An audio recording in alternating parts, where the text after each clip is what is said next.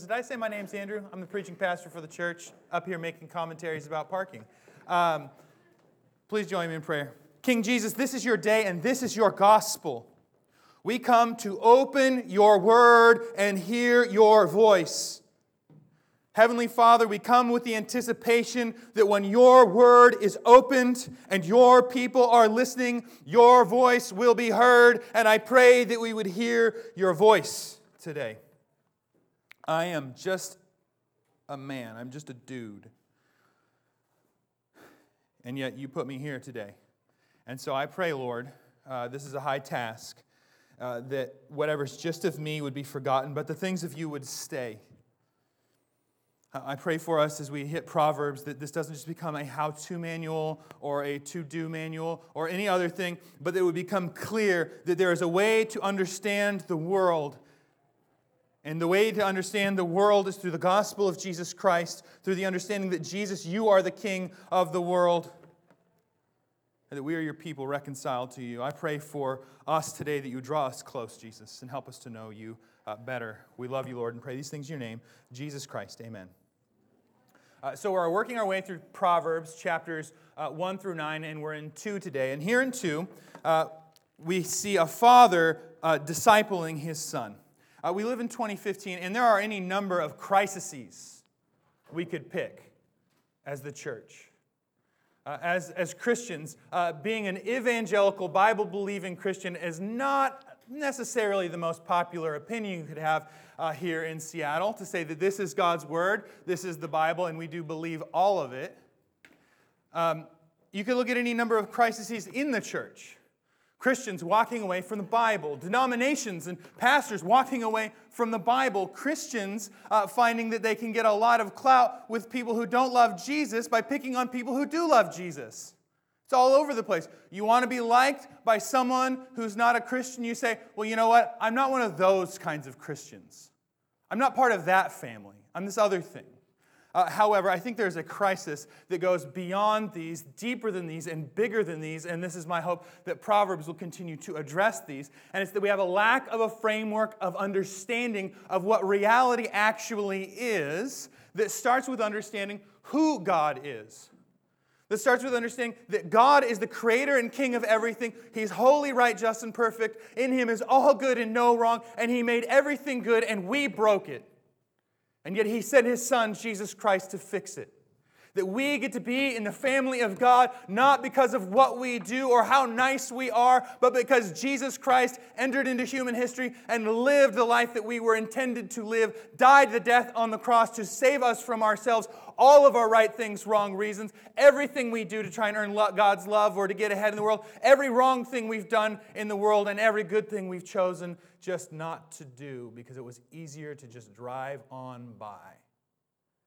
Died for all of those that you would be forgiven, known, loved, and given eternal life. In 1 John, which we're not in today, he beats the drum that Jesus came to bring life. It's life eternal. And that eternal life, yes, it has a duration to it or a lack thereof but it has a quality of it, a quality to it that breaks into life today. You know Jesus. There is no greater thing in the universe than knowing God personally through Jesus Christ and having His presence in your life today because of the Holy Spirit. You're washed clean by the blood, and so the Holy Spirit is with you.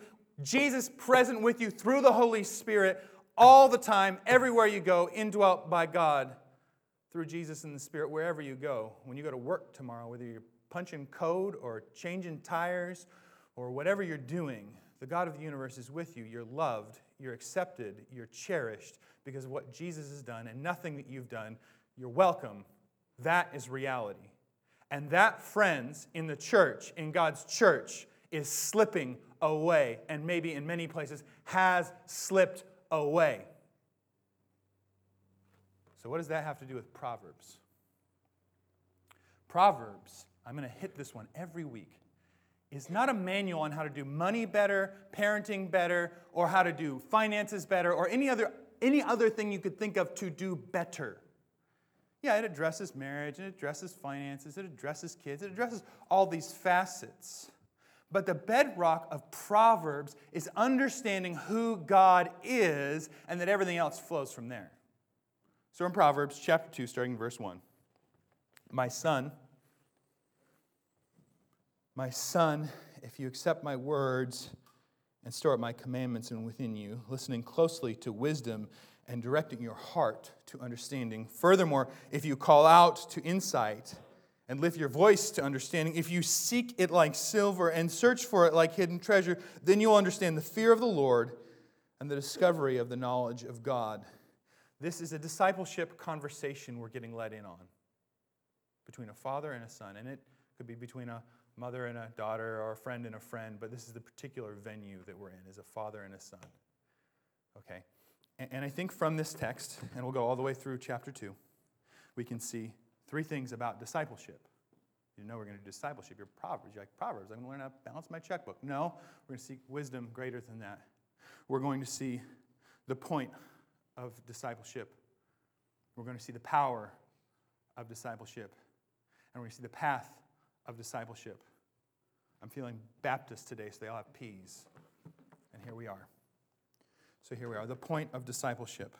My son, I'm going to read it again because you need to listen to this because it's important. My son, if you hear my words and store up my commandments within you, listening closely to wisdom and directing your heart, imagine a dad, if you're a dad, or a mom, if you're a mom, or if you're someone who has younger siblings, that feeling you have when you're telling someone who doesn't know stuff they need to know. Right? When you, when you, you need to know this. As Christian, there's nothing you need to know more than Jesus is a king who loves you. But he has things to say. Furthermore, if you call out to insight and if you lift your voice to understand, if you seek it like silver and search it out like hidden treasure, then you will understand the fear of the Lord. Now, uh, we have to address this one a lot because the fear of the Lord appears a lot in the Old Testament. Um, and again, I said this last week, but we have to hit it again. So when we hear fear of the Lord in the Old Testament, it doesn't necessarily mean, I'm scared. I didn't see God hiding behind the bush. Whoa! Doesn't necessarily mean that. Now, that is not to undermine that we are told in the scripture that it's a terrible thing to fall in the hands of the living God. All right, no wrong. Uh, it, it's a bad deal to get to the business end of God's justice, which of course we deserve. Now, of course, the gospel message in there is that Jesus Christ has cup, drunk the cup of wrath so we don't have to. That God's answer to God's justice for you is that Jesus died on the cross for you. Repent and believe. But that's not what this particular thing is about. So I don't want to undermine that. But, but this is about the awe and the wonder of the hugeness and the holiness and the beauty of God. That when we see God for who He is, we're left without words and just, ah, right? If it's for me, him I'm busy. Then you will understand the fear of the Lord and discover the knowledge of God. Now, you need to see in Proverbs the wisdom based in Proverbs you can preach Proverbs without God. I don't know if you know this. If you've ever been through a sermon series through Proverbs, you can preach it without any Jesus, without any gospel, and it's just a lot of you should try harder to balance your checkbook better, do better with money, or do better with marriage, or do better at dating, or whatever other thing, or parenting, or other thing you can put in there. But that's not actually how Proverbs reads. You also notice that those people don't tend to preach it line by line. Because when you preach it line by line, we come back to God over and over and over and over again because guess what? We're reading the Bible. The Bible comes back to God over and over and over and over again. So, the point here then of discipleship is to know God.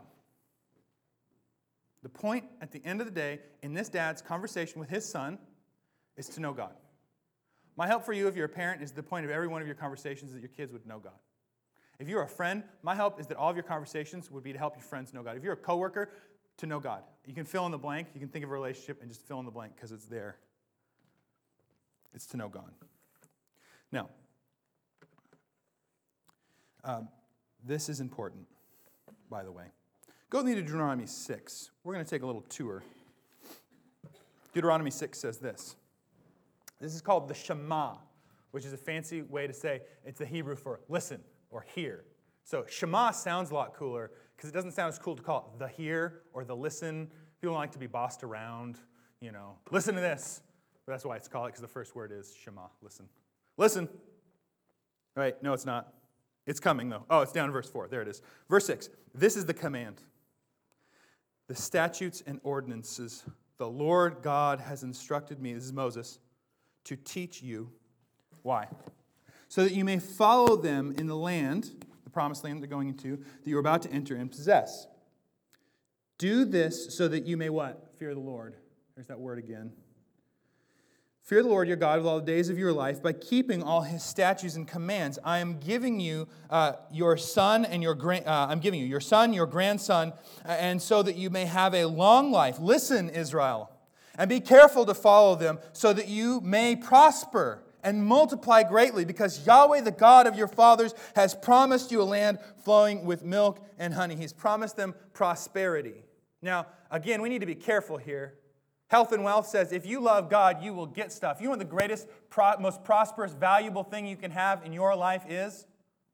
Jesus. That's what. You know what the greatest treasure you can possibly have? Better than land, house, car, uh, money, fill in the blank, fill in the blank, fill in the blank. Jesus. In fact, Jesus is so wonderful and valuable, you can lose absolutely everything but Jesus and still have absolutely everything in Jesus. Now, this isn't to say that God doesn't care about the personal prosperity of his people. They were headed to the promised land, and guess what? So are you. As Christians, we understand that Jesus is going to put everything back the way it's supposed to be. And, and when this world and ourselves are put back, once it's put back, yeah, we're going to prosper. Guess what? Because there's no sin. Nobody's trying to play king of the mountain all the time. No one's trying to take all of everybody's stuff, and everybody says, God gave me everything, so I can give you anything. It's a different world. It's hard to imagine a world without sin. But the prosperity doesn't come from uh, us, you know, having more faith. It comes from the fact that sin dies. But that's another sermon for another day. Verse 4 Listen, Israel, the Lord our God, the Lord is one.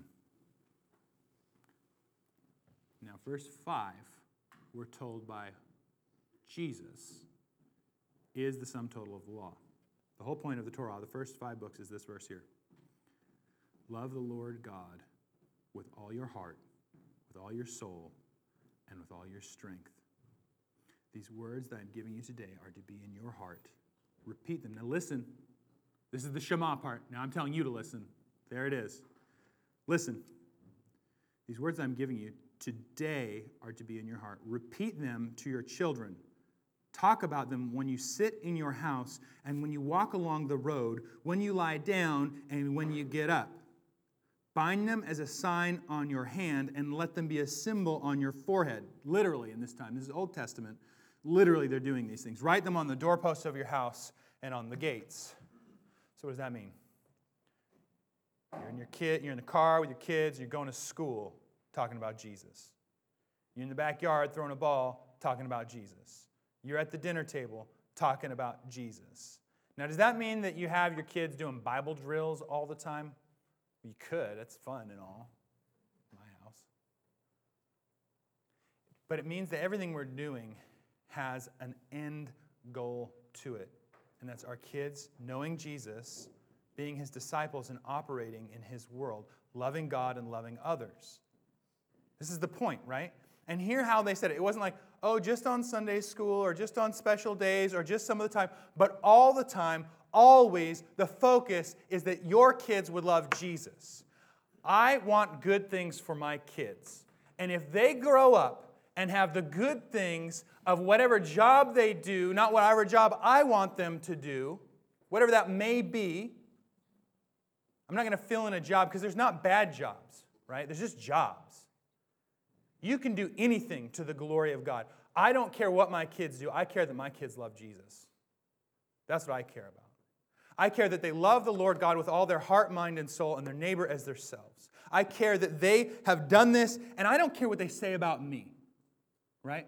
My dad shoots an awesome bow, can throw a buck of hay, can drive the car like it's Daytona 500. Who cares? My dad was the pastor of a church. Who cares? Who cares? My dad loved Jesus and told me about Jesus. That's what I care about. My dad repented to me. When he screwed up, he said he was sorry because he was a sinner. I'm a sinner, he's a sinner. We both need Jesus. You can spend your life with your kids trying to prove to your kids how cool you are or how good you are, or your friends how cool you are or how good you are, right? The point of your life is not to show people how cool you are or how good you are, whether it's your kids, your friends, your coworkers, or your boss or whomever. It's to show them how good Jesus is. And guess what? A lot of that has to do with showing people how messed up, jacked up, and empty handed you are. That's what it is. I can't spell to save my life, ever. I turn papers into teachers at a graduate level, and they come back marked up. And I feel horrible every time. I don't spell, and I look like an idiot when I don't spell. I can say that because it's me. I'm talking about me. It looks like I don't know how to write. But man, if they read that and said, well, that guy really loves Jesus, can't spell to save his life. That's not how you footnote that citation. Yeah, I know it's the wrong thing, but the Jesus, the Shema. I'm going to read it one more time. Listen, Israel, the Lord our God, the Lord is one. Love the Lord your God with all your heart, with all your soul, with all your strength. These words that I am giving you today are to be in your heart. Repeat them to your children. Talk about them when you sit in your house and when you walk along the road, when you lie down and when you get up. Bind them as a sign on your hand and let them be a symbol on your forehead. Write them on the doorposts of your house and on your gates. Now, I'm going to say, and I'll prove it to you here in a second. Because you can't just say stuff, you got to prove it. That's why you got your Bibles open, right? Because I'll prove it when I get to Matthew 28. This should be our life as Christians with everybody, not just our kids. But if you have kids, this is our top priority. Your number one mission field is your kids. we live in a time and a place where people are like, be radical and go far away and do these crazy things and go do medical missions and all this stuff. Yeah, do it, please. Lay your life down that you might inherit eternal life in Christ. Uh, what is it that Jim Elliot said? He who uh, puts down or he who loses what he cannot keep to gain what he cannot lose. Someone's got it better than I do this morning. Thank you. He is no fool. Is that right? Yeah, there we go. Thanks, Kate. Okay. However, my wife, with our four kids, is not traveling to a dangerous place anytime soon. Guess what? She is not excluded from a radical ministry. She has a radical ministry with my four kids, trying to introduce them the best she possibly can to Jesus. The sovereign God of the universe knows where He has placed you, has given you a mission field where you are, and don't ever look at somebody else's mission field and feel like God loves them more or doing more for the kingdom because they're where God put them, not where God put you. You got a job to do where you are. Be faithful with what you're given. Now, what happens when we're not faithful? What we're given in this task of discipleship, as we see in Proverbs of helping people to know God. Judges chapter 2. So Joshua is Moses' disciple. We're in Judges. Now, Judges is bad news bears. In the book of Ruth, there's a translation, if you, the really literal translation says that the time of Ruth, and I believe it was written by Samuel. People disagree with me on that. I don't really care. I think I'm right, but you know, we all do, right? It's not really the point. It doesn't say. But it says that it's the time, literally, of the judging of the judges the verb and the noun, and they're trying to make clear the time of Ruth is the pulp fiction of the Old Testament, and absolutely everything is messed up. And how did it get so messed up? Right here. Yeah, you kind of have to keep your mind where we just, we're in the Shema, and we're here in chapter 2, verse 6. Joshua sent the people away, and the Israelites, so jo, you know, remember who's talking, Moses' guy. Joshua sent the people away, and the Israelites went to take possession of the land. Remember what Moses said when you take the possession of the land, each to his own inheritance. The people worshiped the Lord throughout Joshua's lifetime and during the lifetime of the elders who outlived Joshua. So the other cats who were in the desert with Joshua, who saw crazy things and what happened when people were not faithful to God and they knew better, they had seen all the Lord's great works he had done for Israel. Verse 8 Joshua, son of Nun, the servant of the Lord, died at the age of 110. They buried him in the territory of his inheritance in Timnath Heres in the hill country of Ephraim, north of Mount Gaash. That whole generation was also gathered to their ancestors. They all died. After them, another generation rose up who did not know the Lord or his works that he had done for Israel. The Israelites did what was evil in the Lord's sight. They worshiped the Baals, that's the pretend gods, and abandoned the Lord, the God of their fathers, who had brought them out of Egypt. They went after other gods from the surrounding peoples and bowed down to them. They infiltrated the, uh, this. They infuriated the Lord, for they had abandoned him and worshipped Baal and the Ashtoreths.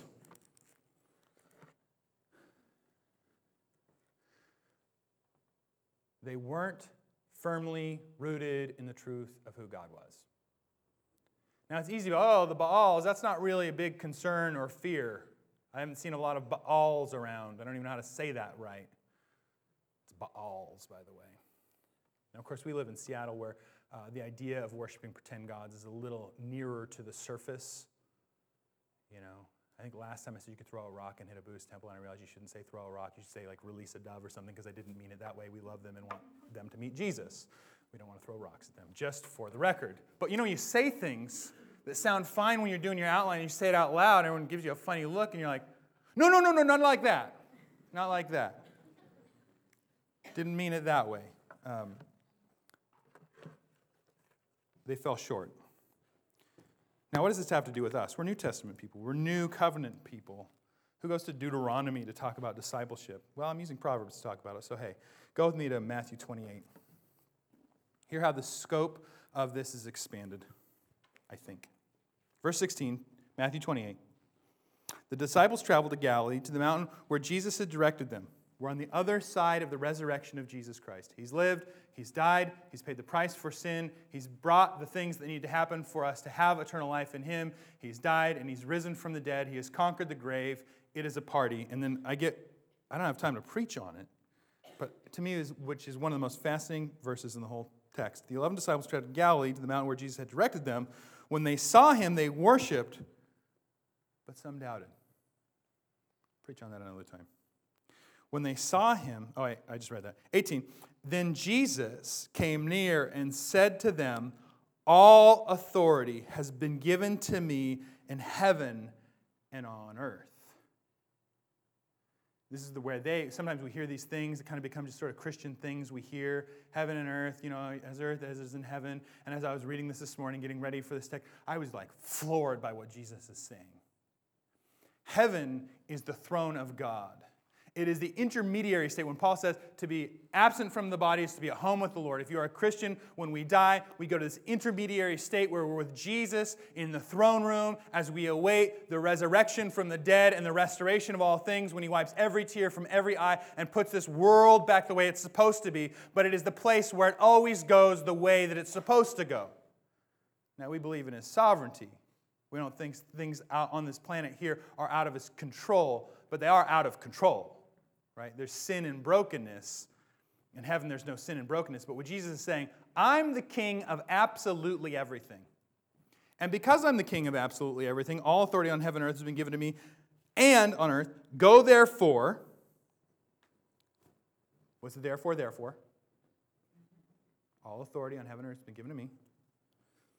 Go therefore and make disciples of all the nations, baptizing them in the name of the Father, and the Son, and the Holy Spirit, teaching them to observe everything I have commanded you, and remember, I am with you always to the end of the age. Amazing. Cannot be said enough. This is your job. This is my job. This is my job with my neighbors. This is my job with my kids. This is my job with my wife. This is my job with my family. This is my job with my preaching. But if you ever get the sense that this is my job and not your job, we're all in a lot of trouble. And we'll get there. We'll talk about it more. So, how do we get to Matthew 28 from Proverbs? This is why you got to have your Bible open and be like, what are we doing here? Because we see this discipleship thing happening here in Proverbs. Again, the core of chapter 2 is right here in verse 5. Then you will understand the fear of the Lord and discover the knowledge of God. Everything in the discipleship is based on them knowing God. This is discipleship. Being a disciple is someone who follows Jesus. Disciple making, this is important, is helping other people follow Jesus. Why is that important? Because usually when I'm sitting in a coffee shop, and I throw out this hypothetical with someone as we talk about discipleship and say, well, you know, I think the average person, if you were to sit them down and say, okay, I have a brand new believer who doesn't know Jesus, help them follow Jesus. And I think if I say to most, and this is a hypothetical conversation, as you're having this hypothetical conversation, the person begins to say, oh, please don't ask me how I would do that. Oh, oh please, I don't, I don't know what I would do there. Right? What would you do? Would you be able to, right now, if we took you and stuck you with someone who just met Jesus, help them follow Jesus more? Help them come to a place of maturity? My hope, particularly for the members of this church, this answer is yes. A resounding yes. We'd start somewhere and we'd start reading the Bible and we'd do whatever, whatever it might be that God uses to use you to help them follow Jesus. But it kind of freaks us out because in America, our crisis is that we don't really do discipleship very well. We don't. We do discipleship by osmosis. So, discipleship is by osmosis. And let's be clear on this before I say what I'm about to say, not just to defend my job. Preaching, and I'm going to steal this from a great book you should read called The Trellis and the Vine by Payne and somebody else. P A Y N E. He's Australian. Preaching is crucial to the life of the church but it is not the whole life of the church. And in fact, it is important, but it is not enough. If you're not reading your Bible, if you're not praying to God, I can't have a spiritual life for you. Now, what's cool about discipleship by osmosis, it turns out if the only thing you ever do is come in and hear preaching, chances are you may actually get, and this is why I call it by osmosis, you may actually grow in the Lord. My hope every week, my prayer every week, please, I'm broken. I'm just a guy. Please grow people through the word being open. Please move in people's life this week when I say some stuff. And please, whatever stupid garbage I say that's just from me, forget it. I hope you forget it. The stuff that's just me, who cares? Right? Yes, there should be a right. Yes. Amen.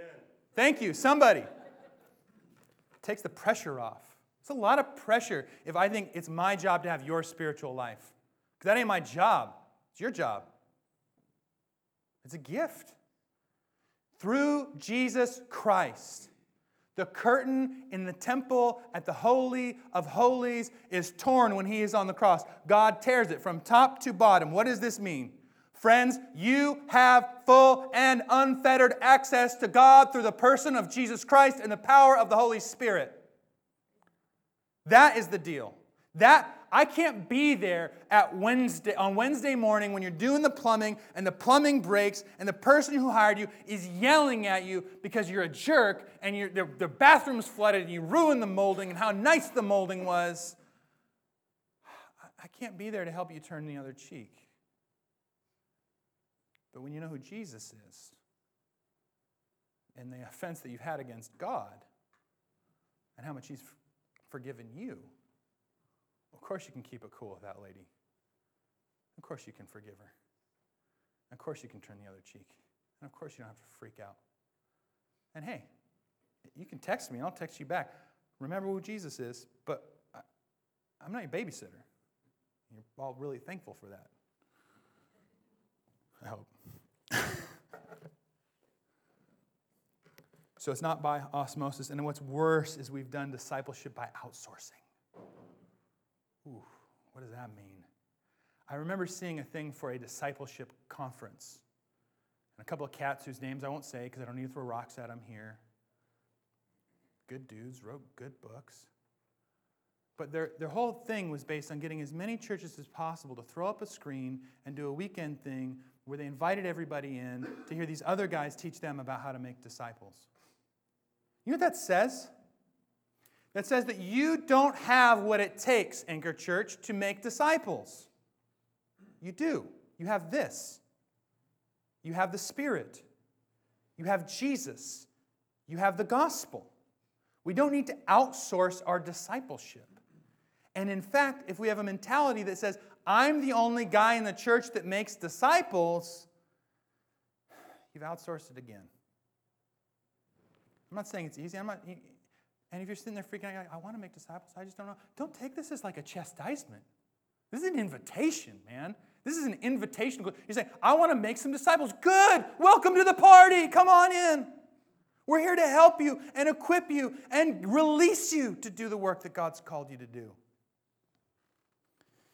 Because at the end of the day, this is your job to follow Jesus and help other people follow Jesus. This is what we say it is to be a member of the church, by the way.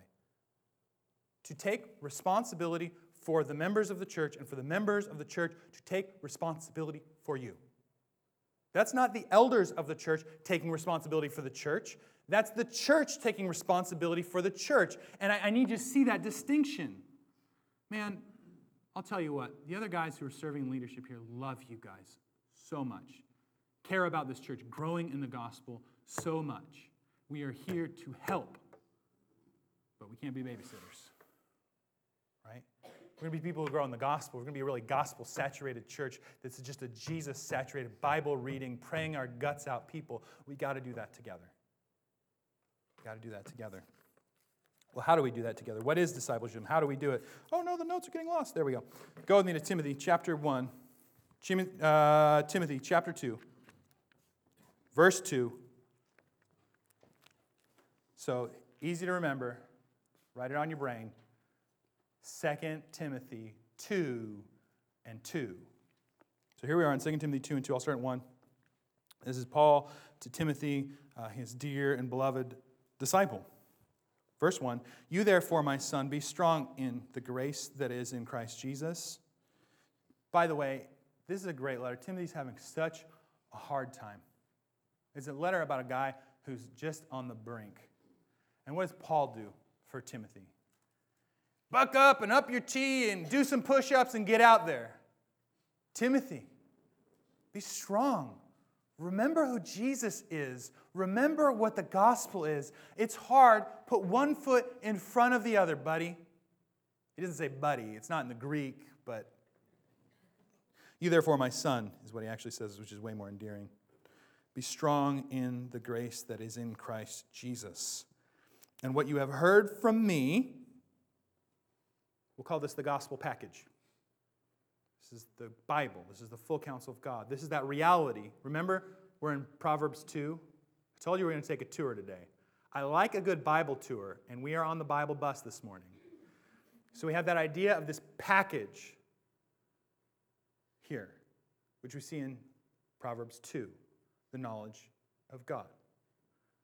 For us as New Testament Christians, we know that that's the full counsel, that's the Bible. 66 books, inerrant, inspired Word of God. Tim, take what I gave to you. What does he say? Have a video when you get some guys in at churches all over the place to do your thing so people pay tickets to do discipleship with you. Oh, wait, no, that's not what it says. It says, And what you have heard from me in the presence of many witnesses, commit to faithful men who will be able to teach others also. Four generations. Did you catch that? Catch that? Paul. Paul says, Take Tim, what I gave to you, that's two. Give it to somebody else, that's three. Let's give it to somebody else, that's four. Take what I was given, give it to you. Give it to, you know what's amazing? Is I can tell you the people, the, the couple that I was stuck on a tarmac on the plane with about a year before I met Jesus, I was stuck on either side of these people because they were older and awesome and figured they could get more armchair room. Smart. So even though they were married, they were across from each other. Turns out these people, the guy in particular, I think he was probably in his early 19th or 19, his early 70s. He had met Jesus about five years before. He met his wife about a year after that. And this, this couple just sat and ministered to me and just took care of me and told me about Jesus and made sure I got peanuts when I fall asleep because we're in the tarmac. And they just took care of me. I couldn't tell you their names, by the way, and it doesn't matter. I'll meet them in the kingdom. But you know what I can't tell you? I can't tell you who discipled them.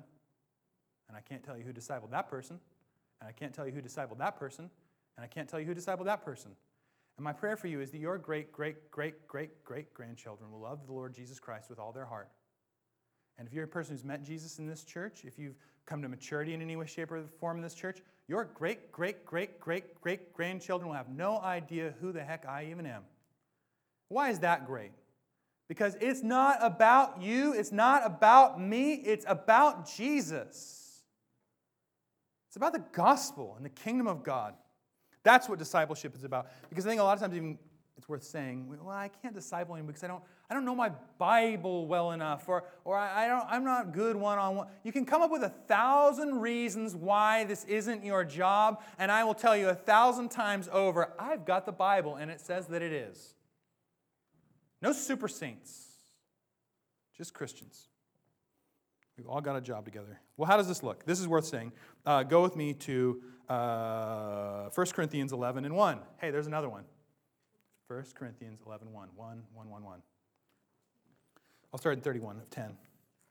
Therefore, whether you eat or drink or whatever you do, do everything for God's glory. Give no offense to the Jews or to the Greeks or the church of God. Man, that, that's got, there we could preach on that all day, but we don't have time.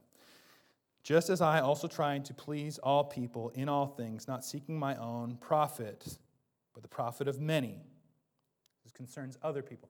So we live in Seattle, which means when you go to the uh, diner, quote unquote, air quotes, diner in Seattle, and they have raw goat cheese and the caramelized onions that accompany the wild boar sausage, we drink it or eat it to the glory of God with your very expensive $5 cup of coffee.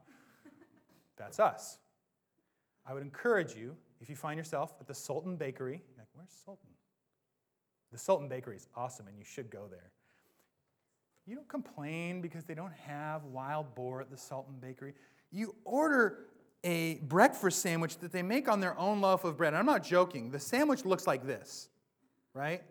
And it comes out, and it's American cheese and like Velve- there was like liquidy Velveeta cheese on it last time I was there. And you know what you do when you're there? You don't say, "Oh, well, I, is this ooh," and this is I can say this because I'm kind of a hippie with the way I eat. I'll say that. I don't say, "Oh, is this is this white bread?" I say, "Thank you, Jesus," and I eat it and I hang out at the Sultan Bakery and enjoy everything I have there. Why? Because I care more about people meeting Jesus than not having white wheat bread at the Sultan Bakery. Please all people. But that's a, that's a different sermon for a different day. But this is where we're actually trying to get to. Imitate me, uh, not seeking my own profit, but profit of many, so that they may be what? Saved. What does he say? Verse 1. Listen, this is the this is like along with, with remembering it's your job to make disciples, this is another big one. Imitate me as I imitate Christ. Why is that important? Well, I'm a goofy, uh, eccentric, uh, uh, what's a nice word for it? You know, I have goats that live in my backyard. Uh, I was just telling people before the service, I spent my weekend shooting a bow and arrow at a hay bale at my brother in law's house, right? In an old barn. And I was having a good, me and my little girl were having a good time shooting the old bow and arrow, right? How much of that do you need to do to be a mature disciple of Jesus? Zero. How well do we need to have a conversation about the, the, the, finer points between Waylon Jennings and George Jones? If you can have that conversation, I'd love to grab coffee with you, but that has zero to do with discipleship. Everyone's like, who are you talking about? George Jones, that's who I'm talking about. Um, why do I say all these things and say things you're like, I don't care? Because the point of discipleship is that you don't look like me, eat like me, dress like me, or talk like me. The point of discipleship is that you follow Jesus. Imitate me as I imitate Christ, right? I guess to be a mature Christian, I got to get a bow and some hay bales. I'm not sure where I get either of those things. You don't. That's not the deal. That's, that's not what it even said in Proverbs, did it? It didn't say, do this and be like this and act like me.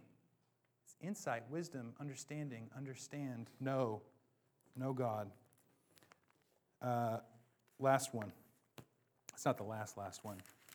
So, how does this work out for us? Uh, Ephesians chapter 4, verse 11. The He, if you're in a Bible that does not capitalize your pronouns, is Jesus. And He personally gave to some to be apostles, some to be prophets, some evangelists, some pastors and teachers. For what? Verse 12. For the training of the saints, that's you, if you're a Christian, in the work of the ministry, to build up the body of Christ. Until we all reach unity in faith and in the knowledge of God's Son, knowing into a mature man with stature measured in Christ's fullness. Then we will no longer be little children, tossed by the waves and blown around by every wind of teaching, by human cunning with cleverness, uh, in the techniques of uh, deceit. But speaking the truth in love, let us grow in every way into Him, that's Jesus again, who is the head, Christ. Thanks, Paul. He lets us know. For him, the whole body, fitted and knit together by every supporting ligament, promotes the growth of the body for the building up of itself in love by the proper working of each individual part. That is church. So we're up to. Yeah, preaching's rad. I love old preaching. I love new preaching. I love preaching that never got recorded. It's less easy to do that when you're jogging, but you know, they got some Martyn Lloyd-Jones recordings. I think preaching goes back further than Jesus to the time of Ezra easily as we know it today. Easily. But this can't be it for you.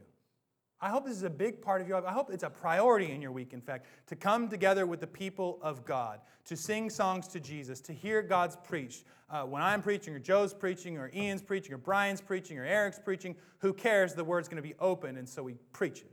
I hope it's a priority. This is a big deal. But it's not the only deal.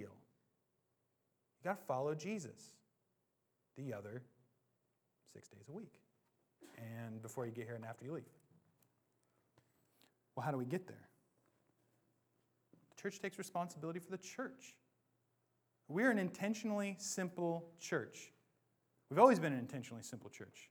We do one on one Bible reading, we call discipleship, Bible studies, community groups. We get together on Sunday. That's what we do. We're not supposed to be complicated. I think that that is the best way we can get to a place where you're less and less dependent on me and more and more a body functioning all the ligaments, right? If I'm the whatever, the left hand, and all we got is a left hand, we don't got much. Right? But if you got a solid left and a right and a foot, you can do the hokey pokey, you can do any number of things. But be clear, it's not, oh, well, Andrew's the left hand and I'm the pinky toe. No, it doesn't, it's, you, your metaphor breaks down. We're operating together, and the important part is that Jesus is the head. Go back with me to Proverbs. The tour is almost over. Okay? I told you there were three points. So that point was the point of discipleship God. That's the point of discipleship. Number two, the power of discipleship. Now, read with me. You need this. If you want to make disciples, you need this. If you want to follow Jesus, you need this. Verse 6 For the Lord gives wisdom. Who gives wisdom? The Lord. Somebody said it. Who gives wisdom? The Lord. The Lord gives wisdom. For the Lord gives wisdom. From his mouth come knowledge and understanding. So the thing that he's trying to pour into his son uh, ultimately come to fruition and enlightenment through God right? You can read your Bible all day. If the Holy Spirit doesn't move, nothing happens. Uh, it's been my experience. Uh, I did my graduate work, I'm in my postgraduate work. There are guys who can take apart a Greek participle all day long who have no love for the Lord Jesus Christ at all. They can exegete Greek way better than I ever will, way better than you do, perhaps. Hebrew, maybe, Aramaic, ooh, and then compare it to like the I can't pronounce, they pronounce it, you know, compared to Ugaritic and Arabic and stuff. I don't know. Problem is they don't love Jesus, right? The Spirit does something. If you don't know Jesus, I'm inviting you. Grab a Bible, take it. If nothing I said is compelling, just take a Bible, go home, open it up, never even come back here again, but open it up and say, All right, God, I'll give it a whirl. I'm reading.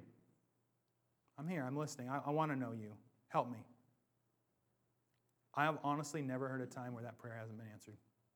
I've heard that story a thousand times from a thousand different people in a thousand different places. Uh, a friend at a farm up in Whatcom County, the way she met Jesus was she was at a wedding and the pastor said some nice things and she, her family was all kind of messed up, but he seemed all right. And she didn't understand this deal. Uh, the guy didn't seem like a, you know, she thought he wasn't that cool. But her sister really loved this guy, and he seemed awesome when she got to know him. So she goes to the pastor. She's like, I, I want to know a little bit more about this whole God thing or whatever you got. So here, take a Bible. Open it up. And he opened it up and said, Well, you know, the Holy Spirit's the one who illuminates this stuff. Talk to him. You want to know God? Talk to him. See what he says. She wanted to know God. She opened it up, she talked to him. She's been a Christian for, 40 years now. Because the deal is that God's not hiding from you. If you want to know God, God has sent his son that you would know him. Okay? It all comes from God. Verse 6, 7, 8. He stores up success for the upright. He is a shield for those who live with integrity, so that he may guard, who guards? He, capital H E, he may guard the paths of justice and protect the way of his loyal followers. You made it here today because Jesus loves you. That's awesome. You've made it this far in your life and not shipwrecked the whole thing because God is very gracious to you. Particularly, I was reflecting with this on my wife on a drive yesterday. When I first became a Christian, I was ready to shipwreck the thing like 50 times. And I was about to do stupid stuff again and again and again and again. And sometimes he let me do the stupid stuff so I knew how good he was, but often he just kept pulling me out of it and convicting me. That's, wait, huh? Had the brilliant idea as a brand new baby Christian to switch to be a theology major at a school that doesn't love Jesus. Turns out, when you get introduced to that, when you've been a Christian for like 10 minutes, because I had a class, it was like a Gospel of John class. I didn't realize the teacher was a heretic. And you're sitting there, you're like, well, we're opening the Bible and we're talking about it. So I get to get a degree to just open the Bible and talk about it. And then you get in there and it's like, no, this is all the reasons why the Bible's not true. And you're like, well, I, I, I gave up partying for Jesus, but if it's not true, then, well, well, what? Turns out God kept showing me that they were wrong. He kept pulling me back. And I remember the day that it, he just convicted me like, you're shipwrecking everything. And, and I realized that they're not citing their sources. And I started pushing on stuff and asking questions, being like, well, that sounds silly. You just made a naked assertion. Well, that's not true. Why not? Well, people don't walk on water. Well, I know they normally walk on water. That's why it's a big deal.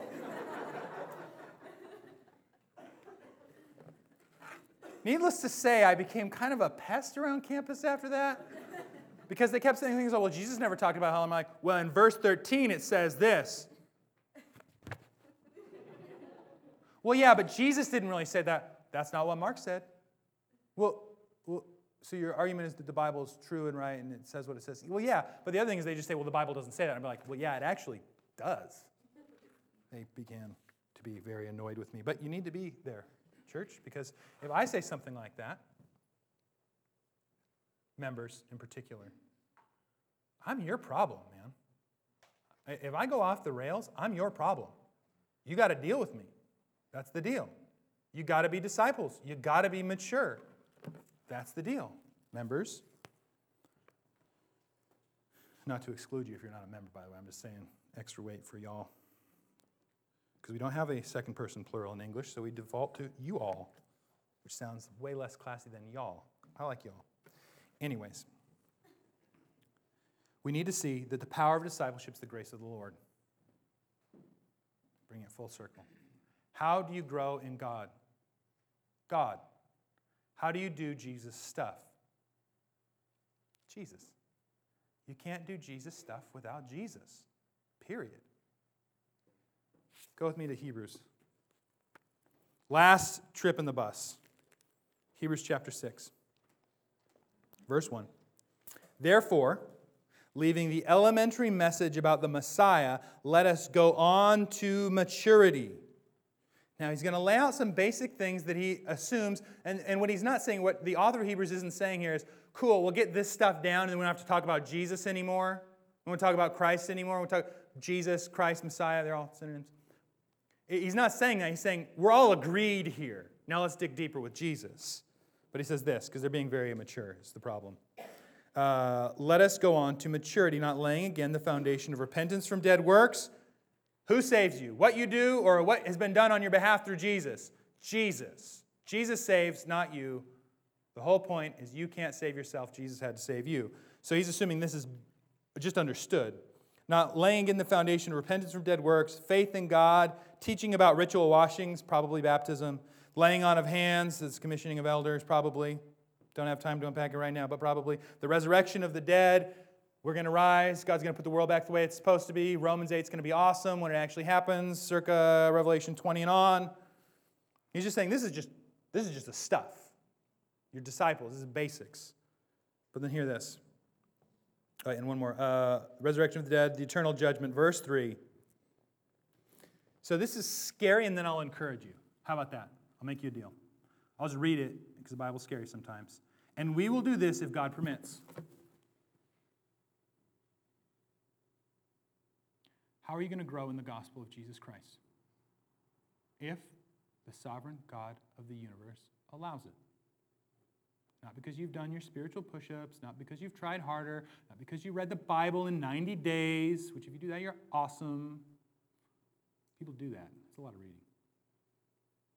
You're going to grow in the gospel because Jesus allows it. Not because somebody you hook up with to read the Bible with is awesome, even. If you do, it's grace to you. Right? Now, here's the promise James tells us, draw near to the Lord, and he'll draw near to you.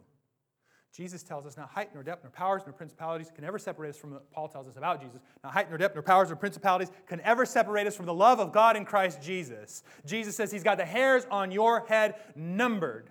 Come, all you who are weary, and drink. That's what he says. That's what he says. You draw near to God, He will draw near to you. That's a promise. So, what does that mean? If you're following Jesus, He's never, ever, ever going to say to you, Sorry, pal, room's full, occupancy 150. Sorry, dude, you're not good enough at ping pong or you didn't read your Bible well enough. That's not what He says. Thief on the cross, dying next to Jesus. What does He say? Remember me when you enter your kingdom. What does Jesus say? Today you will be with me in paradise. So, what did he do to earn his salvation? What did he do to pursue God other than call out to him as he's bleeding to death? Nothing. That's the first Christian in the kingdom. That's the first guy in heaven. That guy. That guy.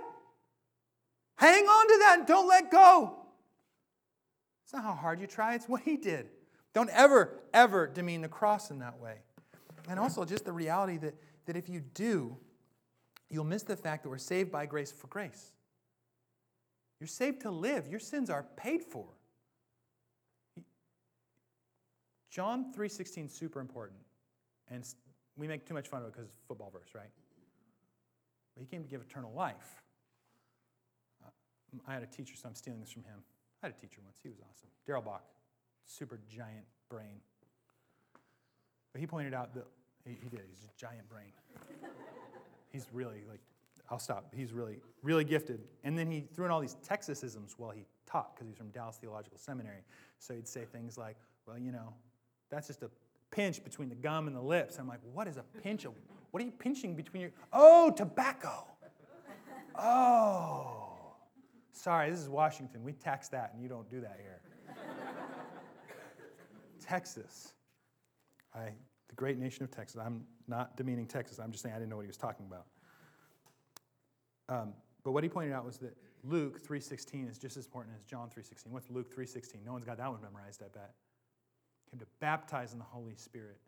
Jesus came to do everything that needed to happen for us to have full and unfettered access to God through the Holy Spirit, indwelt by the Spirit.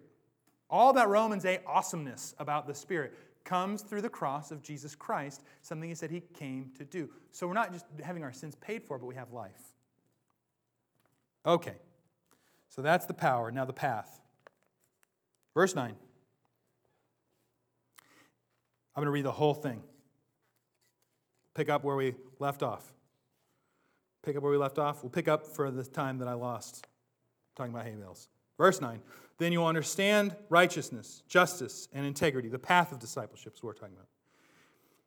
For wisdom, and where'd you get that wisdom? Jesus.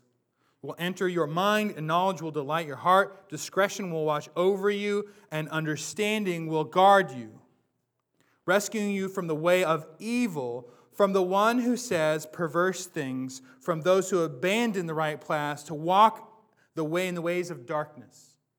Now, don't just think like crazy town, right? This, this is Seattle. If God calls it bad, we call it good. This isn't wiling out necessarily. There's for God, there's against God. John is so clear. First John is abundantly clear. You're either pro Christ or you're anti Christ, period. That's the truth. You're going to get white and black from God. It's not popular, but God's not really concerned about what anybody thinks about him. So, hey. Verse 12 uh, rescuing you from the way of evil, from the one who says perverse things, from the one who abandoned uh, the right path to walk in the ways of darkness, from those who enjoy doing evil and celebrate perversion, whose paths are crooked and whose ways are devious. Uh, we will dig into 16 and 17 because we had a whole chapter on it, so I'm just going to kind of do a flyby. Uh, it will rescue you from a forbidden woman, from a stranger with uh, her flattering talk, with who abandons the companion of her youth and forgets the covenant of her God, for her house sinks down to death. I don't think it's limited to the sexual immorality piece. To rebel against God is always appealing and always calling us and trying to get us away from Jesus. The devil doesn't care what you do as long as it's not with Jesus, just for the record. Uh, 18, 19. None return who go to her. None reach the paths of life. Verse 20, here's your admonishment. So follow the way of good people and keep to the paths of the righteous, for the upright will inhabit the land. And how do we get to be good people, holy people? Again, you got to remember this. This is, why, this is why Proverbs is dangerous if you don't go line by line. Because we just heard about it a few verses higher. God, that's how. Why are you righteous? Jesus. How do you know God? Jesus. How are you right with God? His blood. How do we have eternal life? the resurrection of the dead, the resurrection of Jesus Christ. Okay? It's all in Christ. It's all in Christ. Changed by Jesus. None who uh, so follow the way of good people and keep to the paths of the righteous. For the upright will inhabit the land, and those of integrity will remain in it, but the wicked will be cut off from the land, and the treacherous uprooted from it. The promise that God makes again and again and again and again and again to vindicate the righteous we turn the other cheek because we've been forgiven. We turn the other cheek because we know that God's got it. That's why we turn the other cheek. Okay. So it's the path of discipleship. We did the point, we did the power, we did the path. It's walking after Jesus. Our whole life is following Jesus. And as we do that, the world's going to keep saying, there's better stuff than Jesus. You get up at 10:30 to a crowded parking lot to hear some guy in a sweater talk for 45 minutes, you're crazy. You're right. If he didn't raise from the dead, but he did.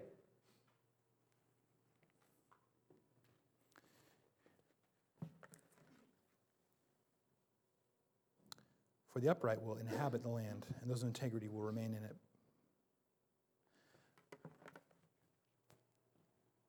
So, the whole point that we're after here is understanding again, Proverbs is not about you balancing your checkbook.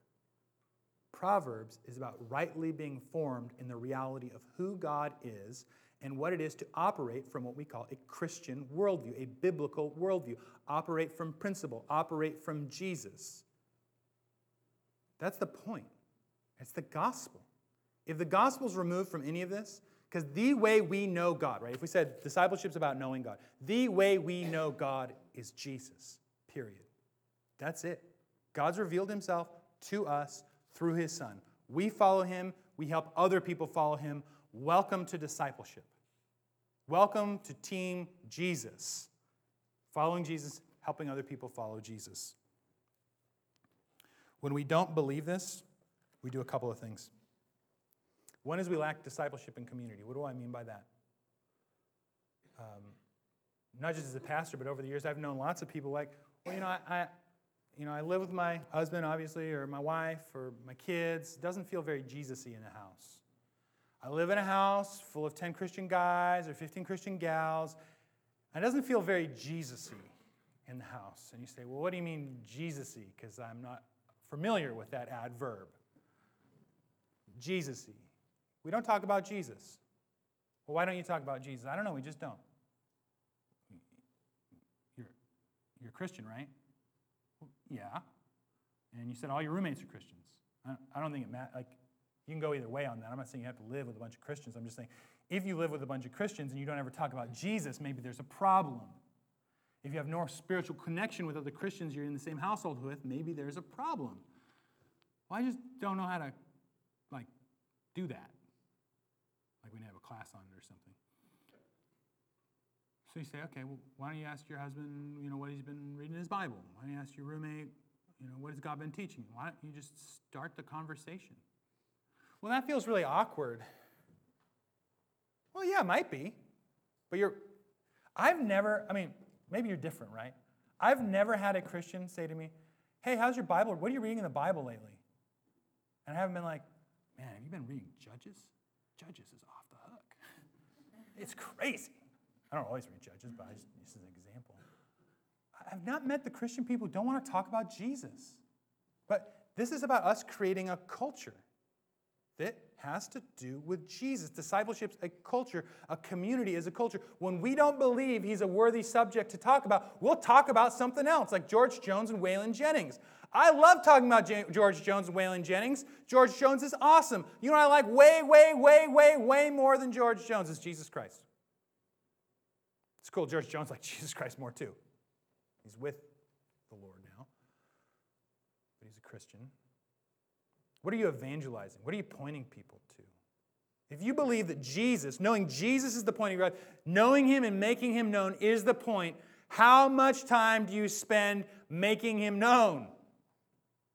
How willing are you to get in a conversation about it? I'm not saying be a jerk. I'm not saying get to the pump and wait till the guy pulls the thing and your gas is filling up and then you hand him a Chick tract. I'm saying, hey, talk to people about Jesus. And you're like, well, what do I, how do I do that? Same way you do everything else, honestly. We get psyched out, man. We get psyched out. It's more comfortable to talk about sushi than Jesus. I know. But honestly, like when you're just talking about your life, if your life is reflective of the fact that you love Jesus, there's lots of opportunities there to talk about stuff. Oh, what'd you do this weekend? Uh, you know, I saw a movie and uh, you know got out of bed, made to a building at 10:30, and had some coffee and saw some people I knew, and then left. Oh, it sounds like you had coffee at 10. What'd you do this weekend? I, you know, got together with the church, but that's cheesy. Get over it. Jesus isn't cheesy. The people of God aren't cheesy. But, but I, think, I think the reality is we want God. Discipleship is about more and more God being the air we breathe, the gospel being the air we breathe, being one person all the time, 24 7, a Christian, having a house that's reflective of the fact that you love Jesus and you want the people that live with you to love Jesus. And I'm not even saying it's not awkward. I'll tell you, the first time I had a buddy who did this, I was like, yeah, we, I guess we could do that. We made song, we took old song sheets that the church had, because we used to have just like sheets, right? And we started singing songs at the dinner table about Jesus. Here's a song or two. It turns out only the grown-ups feel awkward. The kids like it. We don't do it every night, and it'd be fine if we did, for that matter. But man, my kids know they know we're Christians. They know that we love Jesus. They know it's the air in the house. Is, is it the air you breathe, or is it just uh, something that gets added onto your life? Discipleship's 24 7. So is making disciples, for that matter. So, what do we do? We preach Jesus, we point people to Jesus, we do life together. It's not complicated, it doesn't need to be dialed in from San Diego or whatever on the Jumbotron. God's made this thing at his church very simple. He's made the church very simple. He's made the gospel very simple. You can keep going. You can press on into maturity. You can, you can think about what it means that he's our high priest. You can meditate on, well, if God's like all light and no dark, what does that mean? You can do that all day long. And you don't have to be a theology prof to do that, by the way. But you get to do that. You get to help other people do that. And you get to help people, and you get to get that down into that Wednesday when the plumbing breaks and you're trying to get the gears and the lady's yelling at you. That's when the gospel's real. If you don't know Jesus, I don't care. Like I said, grab a Bible and never come back here again. There's plenty, of, you don't have to do that, by the way. There are awesome churches love you. I, I, He didn't have an inside talking voice. I will go somewhere where they are quieter. Praise the Lord if they love Jesus. The point of our church is not that you buy into the Anchor Church program. The point of our church is that you would know who Jesus is. The point of my life is that you would know who Jesus is. The point of my relationships with people is that they would know who Jesus is. And so if you don't know Jesus, Jesus Christ is the God of the universe who entered into human history to save you from yourself and give you life. And there's nothing you can do to earn it. This is not a dusty old book. This is the Word of God. If you don't know Him, today is the day. Meet Him, talk to Him, get it figured out. There's nothing more important. If you're a Christian and there's no discipleship in your life and no one's pouring into you and helping you be built up in the gospel, why not? If you've been a Christian for more than 10 minutes and you're not putting back in anybody else's life, why not? It's a gift. It's not just like shaking the finger. You're invite. There's nothing cooler than sitting down with somebody, opening the Bible, and seeing them love and know Jesus more. There's nothing greater than walking with someone in community over a period of time and realizing a year from now they've grown in the Lord and they know and love Jesus and love other people more than they did last year. And I know we live in Seattle, it's complicated, right? You drive an hour and a half, two hours to get home because you work somewhere a bazillion miles away from your house. And uh, I know, right? But we can make a thousand excuses all day long why we're not making disciples. We can make a thousand excuses why we're not pouring into people and, and honestly getting poured into yourself because we're Americans.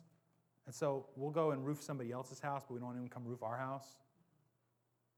Right?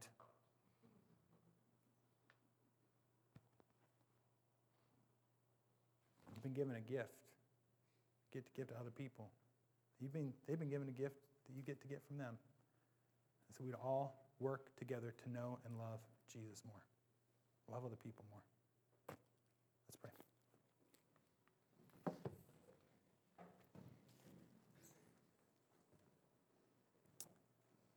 Jesus, I pray we would learn from the example you've given us in Proverbs 2. We wouldn't just make this about dads and sons, but that's important. We would just make it about husbands and wives or moms and daughters. We'd, we'd make it about us, your people, helping each other to know you more, to love you more, to follow you more intensely, to be more rooted in the reality of our salvation and our forgiveness and the life that we've received from you by your grace that we didn't earn. Help us to position ourselves as your people more and more to hear the truth because we forget it very quickly. Help us to hear it. Help us not to write it off. Help us not to, to think that there's something bigger and greater than the fact that Jesus saved sinners from death to life. There's just more of that again and again.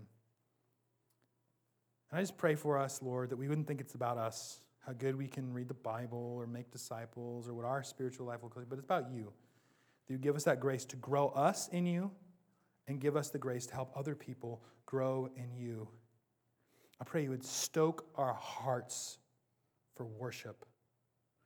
That, that every time we sit down at the, at the Starbucks or wherever and open that Bible, that you just use other Christians in our lives to throw logs on the white, hot, passionate worship of your name. I pray that it would be distinct and clear no matter what we do, no matter what our job, no, whatever we, no matter what we do with our lives, that we are people who are marked by the gospel. We are marked as people who are owned by God through the blood, blood of Jesus, empowered by the Holy Spirit. Help us to know your word more deeply. Help us to just be people who make disciples when we're standing up and we're sitting down. And the truth about loving you and loving others be written on our doorposts. And that we'd actually listen to what you got for us, Lord. And help us also not feel guilty, but invited in to your kingdom work. We love you, Jesus. Amen.